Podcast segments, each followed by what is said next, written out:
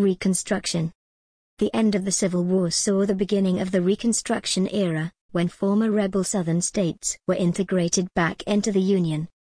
President Lincoln proposed a generous and non-punitive plan to return the former Confederate states speedily to the United States. His 10% plan required only 10% of the 1860 voting population in the former rebel states to take a binding oath of future allegiance to the United States and the emancipation of slaves. Radical Republicans. Some members of Congress, known as the Radical Republicans, considered Lincoln's plan too lenient to the rebel states. They insisted on harsh terms for the defeated Confederacy and protection for former slaves, going far beyond what the president proposed.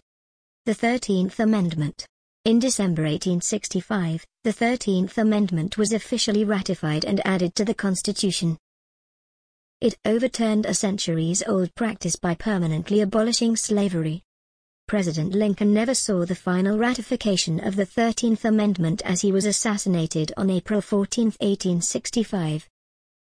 His successor was Andrew Johnson, a Democrat. Radical Reconstruction Though President Johnson declared Reconstruction complete less than a year after the Confederate surrender, members of Congress disagreed.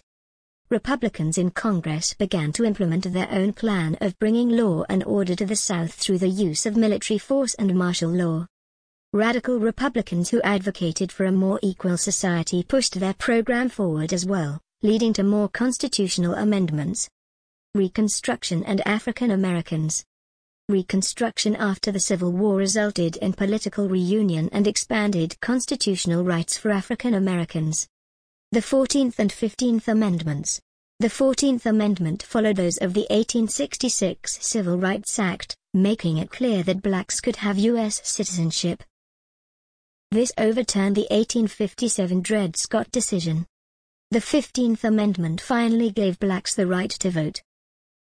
The new amendment empowered black voters, who made good use of the vote to elect black politicians. The election of 1876 by 1875, Reconstruction had largely come to an end. The country remained bitterly divided, and this was reflected in the contested election of 1876.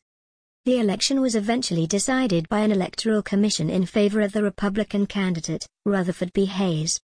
The Compromise of 1877 the Compromise of 1877 was an agreement for Republican Senate leaders to work with the Democratic leadership so they would support Hayes and the Commission's decision. It involved the removal of federal troops from the South.